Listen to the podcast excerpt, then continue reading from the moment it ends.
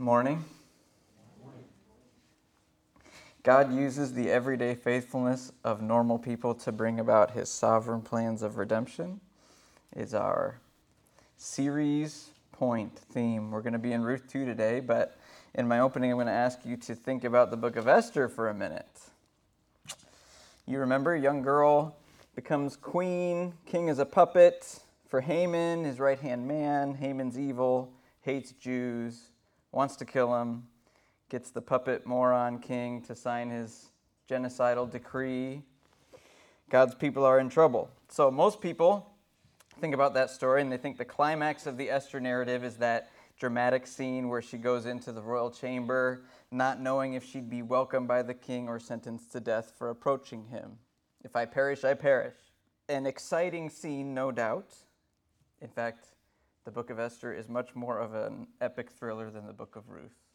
I would have watched the book of Esther as a movie as a teenager. Uh, but that scene really isn't really isn't the apex of the Esther story. The real climax of that narrative is another scene. It's the one where the king can't sleep.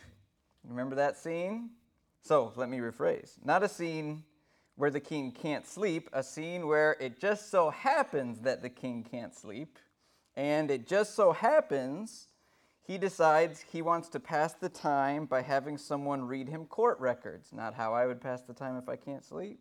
And it just so happens that the person reading the court records happens to read the section about Mordecai informing the king about that assassination attempt from earlier in the book. And it just so happens that this moron puppet king is in a happy enough mood that he wonders if Mordecai ever got rewarded for that, which he hadn't. So the king wants to reward him. And it just so happens that Haman, the bad guy, is walking through the royal courtyard at the exact time that the king needs someone to go reward Mordecai. Remember, he says, Go grab whoever's in the courtyard to come and help me with this. And it just so happens it's Haman. And then it just so happens that the previous events in the Esther story create this comedic, crazy situation in which Haman and the king have this conversation. And you remember Haman thinks they're both talking about him when the king says, How should I honor this guy that I really want to honor? Haman thinks he's talking about him.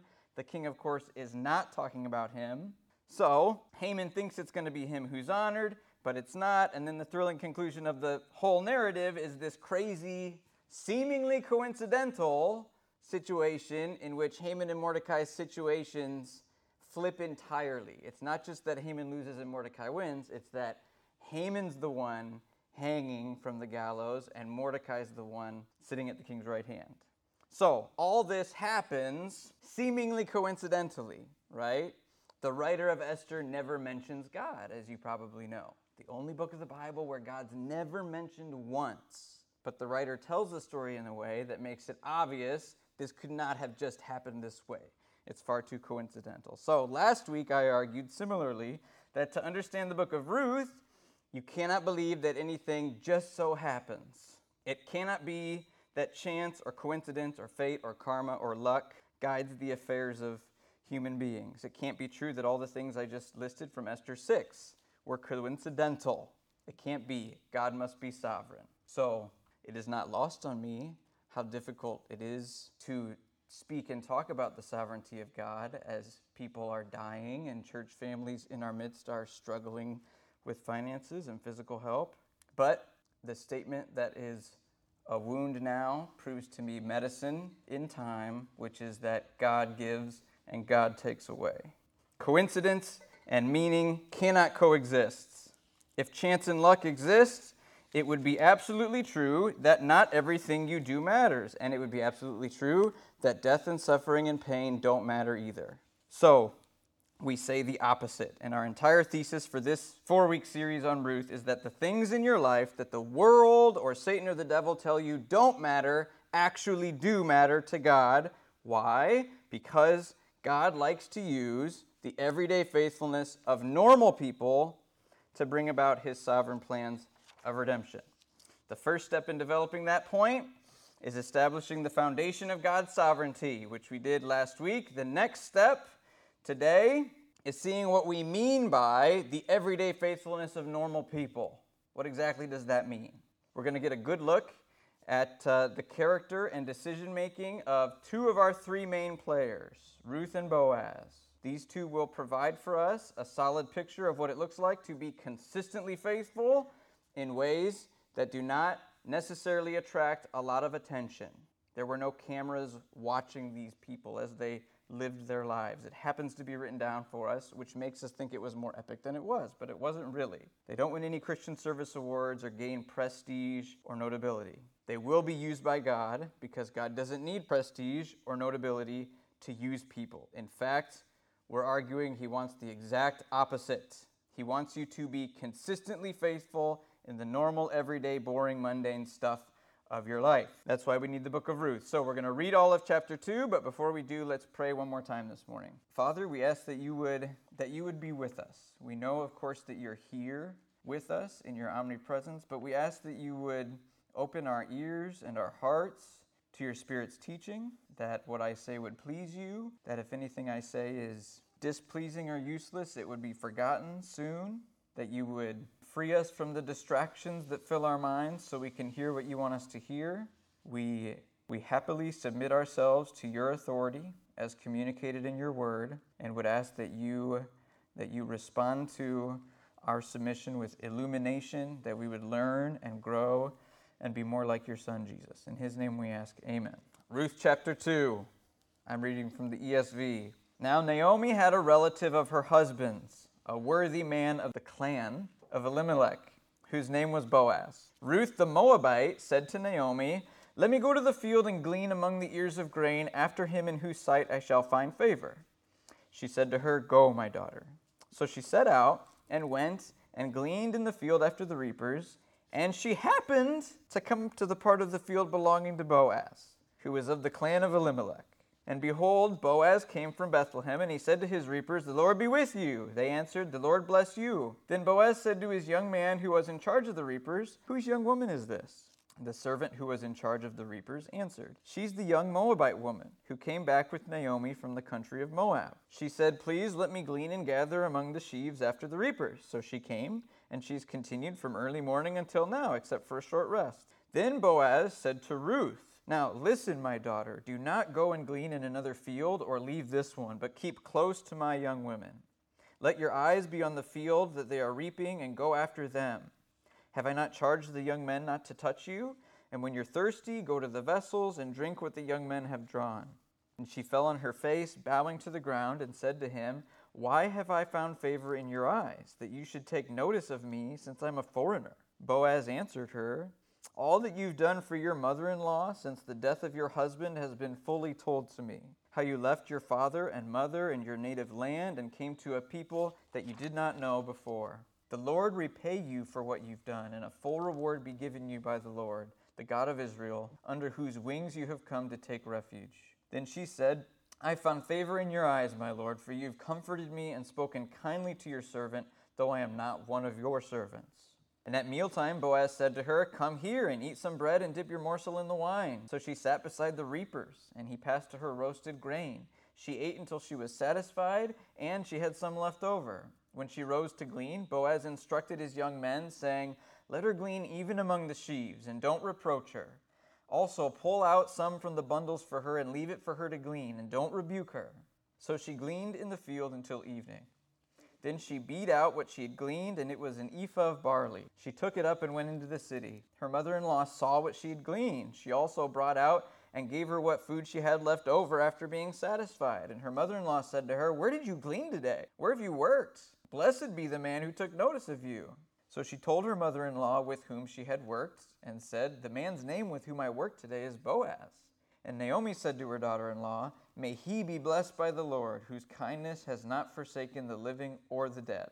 Naomi also said to her, This man is a close relative of ours, one of our redeemers. And Ruth the Moabite said, Besides, he said to me, You shall keep close by my young men until they've finished all my harvests. Naomi said to Ruth, her daughter in law, It's good, my daughter, that you go out with his young women, lest in another field you be assaulted. So she kept close to the young women of Boaz, gleaning until the end of the barley and wheat harvests, and she lived with her mother in law.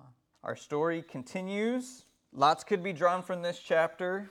One sermon is not enough to do justice to any of these four chapters, but we're going to focus on what I think the main purpose of this particular chapter is in light of the whole message of the book. Okay, after the writer makes clear in chapter 1 God's in control, and remember he did that in the way that in the way that he framed the conflict and in the way he reported Naomi's response to the conflict. He communicated God's absolute control. After establishing that, now in chapter 2, he gives us this scene in which Ruth and Boaz meet and interact. And this is going to provide us with a great picture of everyday faithfulness, which will help us to strive to understand the main point of the whole book, which is that God uses the everyday faithfulness of normal people to bring about his sovereign plans of redemption. So the question is what does the everyday faithfulness of normal people look like? That's the question. And in answering that, let me make three points today about the way these two act, the way Ruth and Boaz act. The first is short and sweet. They're not trying to be epic. They're not trying to save the day or take matters into their own hand. This is not because they are not aware of the problem. The main conflict of the book is the second half of chapter 1, verse 5. The woman was left without her two sons and her husband. That's the problem. Naomi is destitute and seemingly hopeless. Ruth obviously is aware of this problem. Boaz is also aware of the problem, though not as intimately. He knew what was going on. When Naomi and Ruth come back into town at the end of chapter 1, it says, The whole town was stirred because of them in verse 19. So they're the talk of the town, latest piece of juicy gossip. You can imagine what people would be saying. Is that Naomi that we saw the other day? She used to have such a nice family. Then she moved. Now she's back. She's all alone. She's lonely. She's depressed. She looks lonely and depressed. Brought that Moabite back with her. A lot of good that's going to do, right? Let's pray for her because that makes the conversation okay, right? So, even before reading chapter 2, we know Boaz doubtlessly knows about Naomi and Ruth, but then we see in verse 11 of chapter 2 when Boaz says, All that you've done for your mother in law since the death of your husband has been fully told to me. So even the details, it sounds like, have gotten around pretty efficiently. He'd heard about what Ruth had done in committing herself to, the, to Naomi. And yet, to, to my first point, neither Boaz nor Ruth are trying to be heroes. They aren't jumping to take matters into their own hands. They're not spending time stressed out about how to solve this long term problem, it is kind of a good question to ask if Boaz knew he was a relative and he was a really good dude, which we're going to argue he was, and he knew that Naomi was destitute, why didn't he try sooner to go and redeem them? If he knows he's the missing piece to the puzzle, right? We'll talk about that in chapter 4 especially, and there is a good answer. I don't mean to cast doubt upon Boaz, right? But the point is, they both know the problem. They both could have done things to try and take matters into their own hands, but they don't really. They don't really. They don't do nothing, okay? What they do is this is point number two. Point number one, they don't try to be heroes. Point number two, they just do the next thing. When I was a child growing up at a church in Davenport, um, there was an older lady named Dorothy Iverson which is like the perfect old lady name when you're a little kid growing up in a church. She made the best chocolate chip cookies in the world. That's no joke. Dorothy uh, was known for her faithful, consistent, mundane service to the Lord. She was a, she was a model of exactly the kind of thing we're talking about uh, in this series. She's since gone to be with the Lord, but her husband died when her kids were young. She was a school teacher, which probably has me biased in her favor. She's a school teacher uh, single mom, raised her kids the right way under the sound of the word, never gained any notable amount of popularity in the Christian world, never wrote books, never spoke at conferences. Uh, but when she died, dozens and dozens and dozens of people testified to the small, everyday things she did that the Lord had used. And her son, Jim, who was an elder at that church I grew up in, would uh, often use his mother as an example of following God's will in your life. He'd do a sermon on God's will, and he'd use his mom as an example because she had a famous saying. When people would ask her about figuring out what to do and knowing what God's will for your life is, she would always say, This isn't a direct quote, but this is the essence of it. She'd say, I don't spend a lot of time trying to find God's will in my life. I just wake up and do the next thing. That was her catchphrase of sorts. Anyone who knew her knew that despite her plain and simple minded motto, God used her mightily, very, very mightily. And they miss her. I miss her. Boaz and Ruth are models of everyday faithfulness in the way they do the next thing here in chapter 2. Ruth wakes up, tells Naomi, I'm going to go glean in the fields, not because she's bored and not because it would be fun or entertaining. It's simply the next thing to do. The law is clear. Leviticus 19, Leviticus 23, Deuteronomy 24. This is what poor and destitute people do in this society. Leviticus 19:9 says, "To farmers, when you reap the harvest of your land, you shall not reap your field right up to its edge, neither shall you gather the gleanings after your harvest. You shall leave them for the poor and for the sojourner." Deuteronomy 24:19 adds, "When you if you forget a sheaf in the field, don't go back and get it. It shall be for the sojourner, the father, the fatherless, the widow." So this is built into Israel's economy so that people like Ruth and Naomi can get some food not unlike our society and many other societies. When I was 10 or 11, my dad lost his job, three kids, stay at home mom. So he and mom started applying for jobs, and in the meantime, went to the government office and applied for food stamps and unemployment, and lived off of the forced generosity of other taxpayers. Just like in Israel, it's a law. You have to be generous. You have to leave the corners of the field for the poor people to come along, to come along and, and pick them so that they can survive. So Ruth and Naomi are the poorest of the poor. What does Ruth do? The next thing, she goes and gleans. What about Boaz? So if, if I've convinced you Ruth was doing the next thing and not trying to be a superhero, what about Boaz? I'd argue he does the next thing as well. He arrives at his field, didn't know Ruth was there, wasn't expecting her. He arrives at his field, which God has sovereignly led Ruth to, and he asks the normal question of his manager, manager Who's the new girl? Haven't seen this girl before. Finds out who it is, and then does the next thing, which is to welcome her to the field, assure her that there will always be plenty there. Verses 8 and 9 say, Now listen, my daughter, don't go glean in another field or leave this one. Keep close to my young women. Let your eyes be on the field that they are reaping Go after them. Have I not charged the young men not to touch you? Don't worry about that. Ruth, when you're thirsty, you can go to the vessels and drink what the young men have drawn, meaning you, you don't need to be a, an outcast. You can go and drink that water. He's simply telling Ruth she'll be safe there. It is safe to assume Boaz has told people this before. Whenever a new woman shows up to glean, it would normally be a woman because it would normally be a widow, right?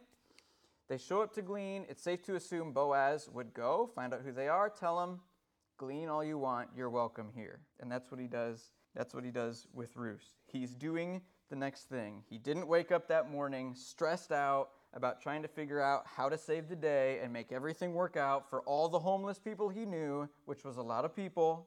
He woke up saying, God, show me the next thing to do. Give me the strength to do the next thing. And in doing so, he and Ruth are a model for us of what the everyday faithfulness of normal people is. Don't try to save the world, just do the next thing. Might be a struggle for you. This is, those of you who know me well know this is a struggle for me. This could be the struggle for me. Capital T H E, all bold, italics underlined. that came out better than I thought it was going to come out. When Joe and I first met and talked about what we wanted to do later in life, I would I jokingly told her that I want to run the world, which was it was not as much of a joke as it sounded like. Uh, I see people and I want to fix them, and I see problems and I want to solve them, and if I see ladders, I want to climb them as fast as possible. I would always. It's crazy that I said these things out loud, but I still think them today. I tell people when I was a high school teacher, I want to be the best high school teacher. You want to be good? No, I don't want to be a good high school teacher. I want to be the best one. Because someone's got to be the best one. I mean, someone's going to be, so it might as well be me, is the idea. So, yeah, there's a place for godly ambition, but let me be the first to tell you from experience there are countless problems with this mindset. Makes you controlling, makes you proud, gives you a superiority and savior, savior complex, leads to a debilitating amount of stress a good amount of the time. There is not a verse in the entire Bible that tells you you are responsible for solving all the problems of the world or all the problems in your friends' lives. I think the Bible does teach us we are responsible to do the next thing that God sets before us. Sometimes that is exciting, which we'll talk about next week. But we are responsible for the next thing that God sets before us. I think that Ruth woke up, asked God for strength to do the next thing, and the next thing was to go and glean. So she did it. And that Boaz woke up, asked God for strength to do the next thing, and God put Ruth in his path. So the next thing was be kind and generous to this person. So he did it. The most tragically ironic thing about this is that when all you think about is solving all the problems around you, you end up being too stressed and distracted to do what is actually in front of you. So, this is the college student too stressed thinking about what exactly they're going to use their college degree for to get the homework done to get the college degree in the first place, right? Or the working dad so consumed with the job he has to provide for his family that he doesn't make time to go and be with the family that he's providing for. Or the stay at home mom consumed thinking about what a career might look like that she can't actually do what's right in front of her that day, which is raise the kids. Or the church leader who is so consumed with ministry and fixing everybody up that he doesn't ever minister to his wife and kids. I have heard, as maybe, probably you have, of women who have said they would be better off if they were a generic member in their church because then they would get more ministry from their husband, right? You see the irony of the situation when you try to save the day. It doesn't work. It doesn't work. Ruth and Boaz are not trying to save the day or be epic. They're just doing the next thing. So, point number one, they're not trying to save the day. Point number two, they're doing the next thing. Third point and final point, they're doing the right thing. So, as we've talked about doing the next thing, it's kind of assumed has been assumed that the next thing is the right thing. But I think doing the right thing is something to emphasize on its own because of how we see Ruth and Boaz behave. Okay, so maybe uh, let me frame it this way What should motivate you to do the next thing when it's difficult? A lot of the time it's not difficult, but when it is difficult, what keeps you from taking the easy way out or the easy road out? And the answer is that we aren't just told to do the next thing, we're told to do the right thing. It's got to be both. So consider the courage required of Ruth to go and glean. Okay, you may have noticed throughout the book, the writer makes clear Ruth has a label, and that is that she's a Moabite. The narrator refers to her this way multiple times 122, chapter 2, verse 2, chapter 2, verse 21, more in chapters 3 and 4. Ruth the Moabite. Okay, the writer's not a racist. You understand? So, why does he refer to her that way as he's telling the story? Because he wants us to notice she has a label. The dialogue between the characters makes clear she's viewed this way too. Boaz asks who the new girl is. The foreman responds, not that she's Ruth, she's the Moabite that came back with Naomi, right?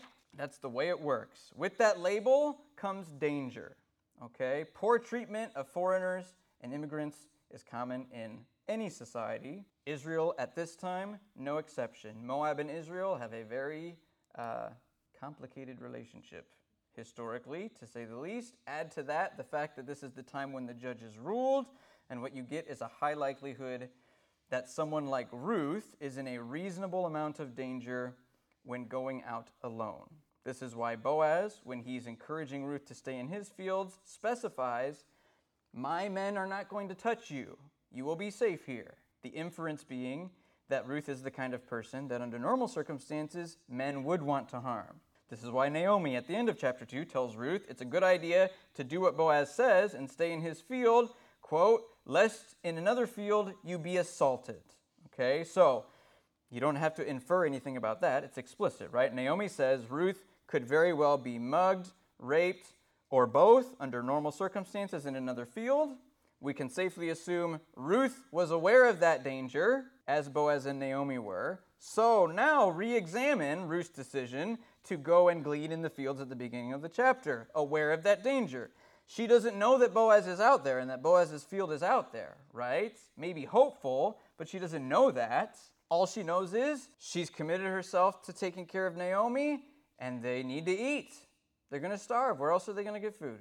Nowhere. She's got to glean. She's got to glean. She trusts God to protect her, and she goes. So it's not just the next thing, it's the right thing to do. The right thing to do. She entrusts herself to God, which is what Boaz praises her for in verse 12. She has come to the God of Israel under whose wings she finds refuge. Refuge in the face of that danger. So it takes faith.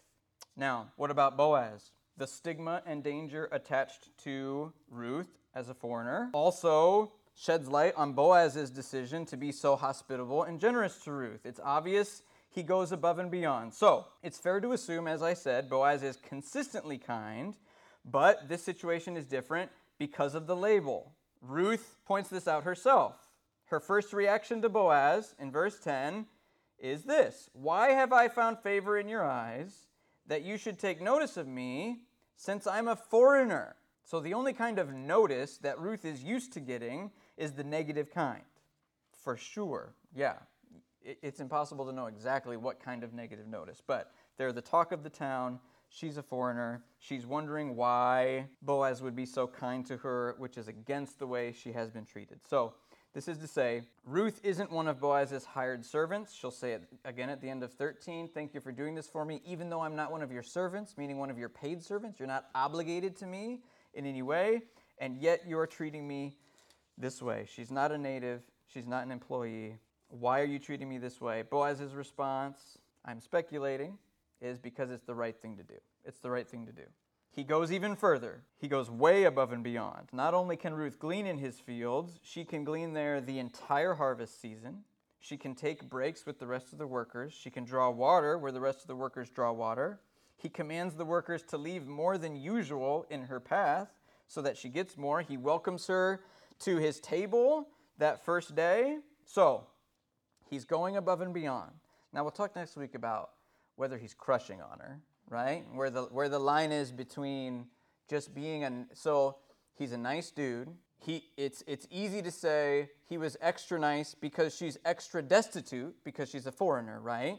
So at what point is it more than that and I like you, so I'm treating you kindly? There is there's good reason to believe there's not much of that at all here because he's so much older. Tradition says Boaz is 80 and Ruth is 40.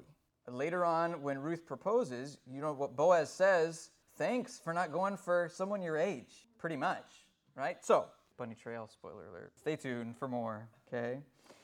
He's going above and beyond in chapter 2. He's, he's doing more than the next thing. He's doing what's right in his, in his righteousness, which is really the point trying to make. There's people who just do the next thing. It's like that's the bare minimum required of us, but there's something more that we're compelled by. We want to be we want to be solid people, people of integrity. That's who Ruth and Boaz are. At the very, uh, I think it's the first verse of chapter 2, Boaz is called a, a, a worthy man in the ESV.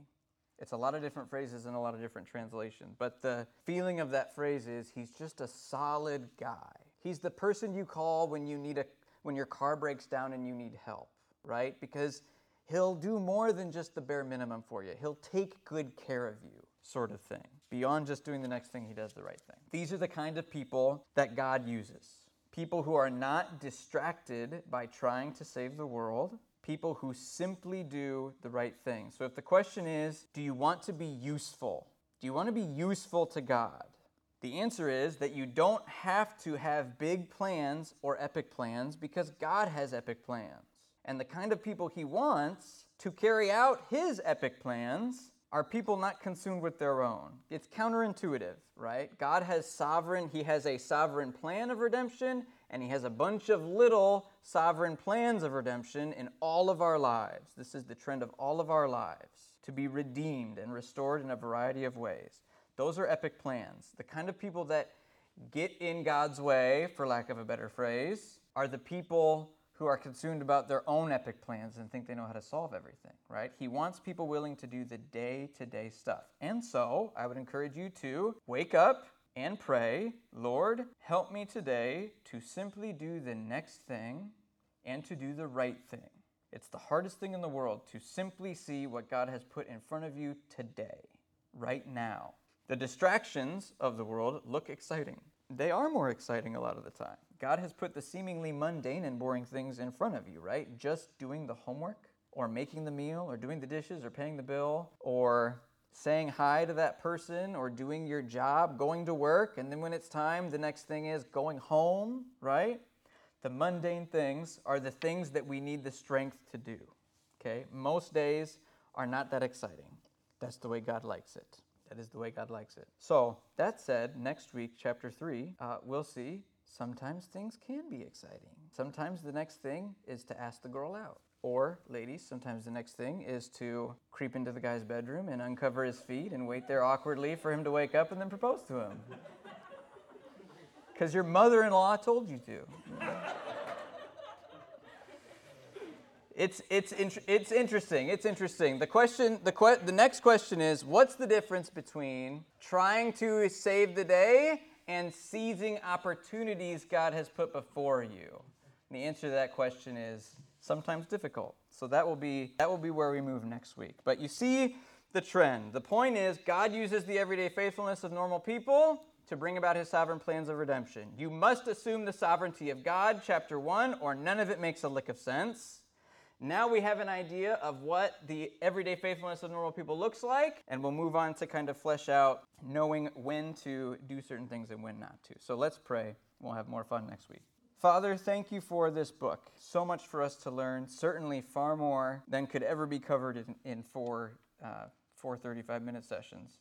We're thankful for your word. We're thankful for the command to teach your word in season and out. Thank you for revealing this truth to us. Help us to be people who strive to simply do the next thing and do the right thing. Help us to help us to recognize what is right in front of us, which shouldn't be hard, but it is hard to clear out the smoke and the fog of distractions and to do the things that you have given us to do today. Everyone wants to matter. We want to matter. We want to be significant. Help us to understand that from your perspective, being significant means everyday faithfulness. Faithfulness to you.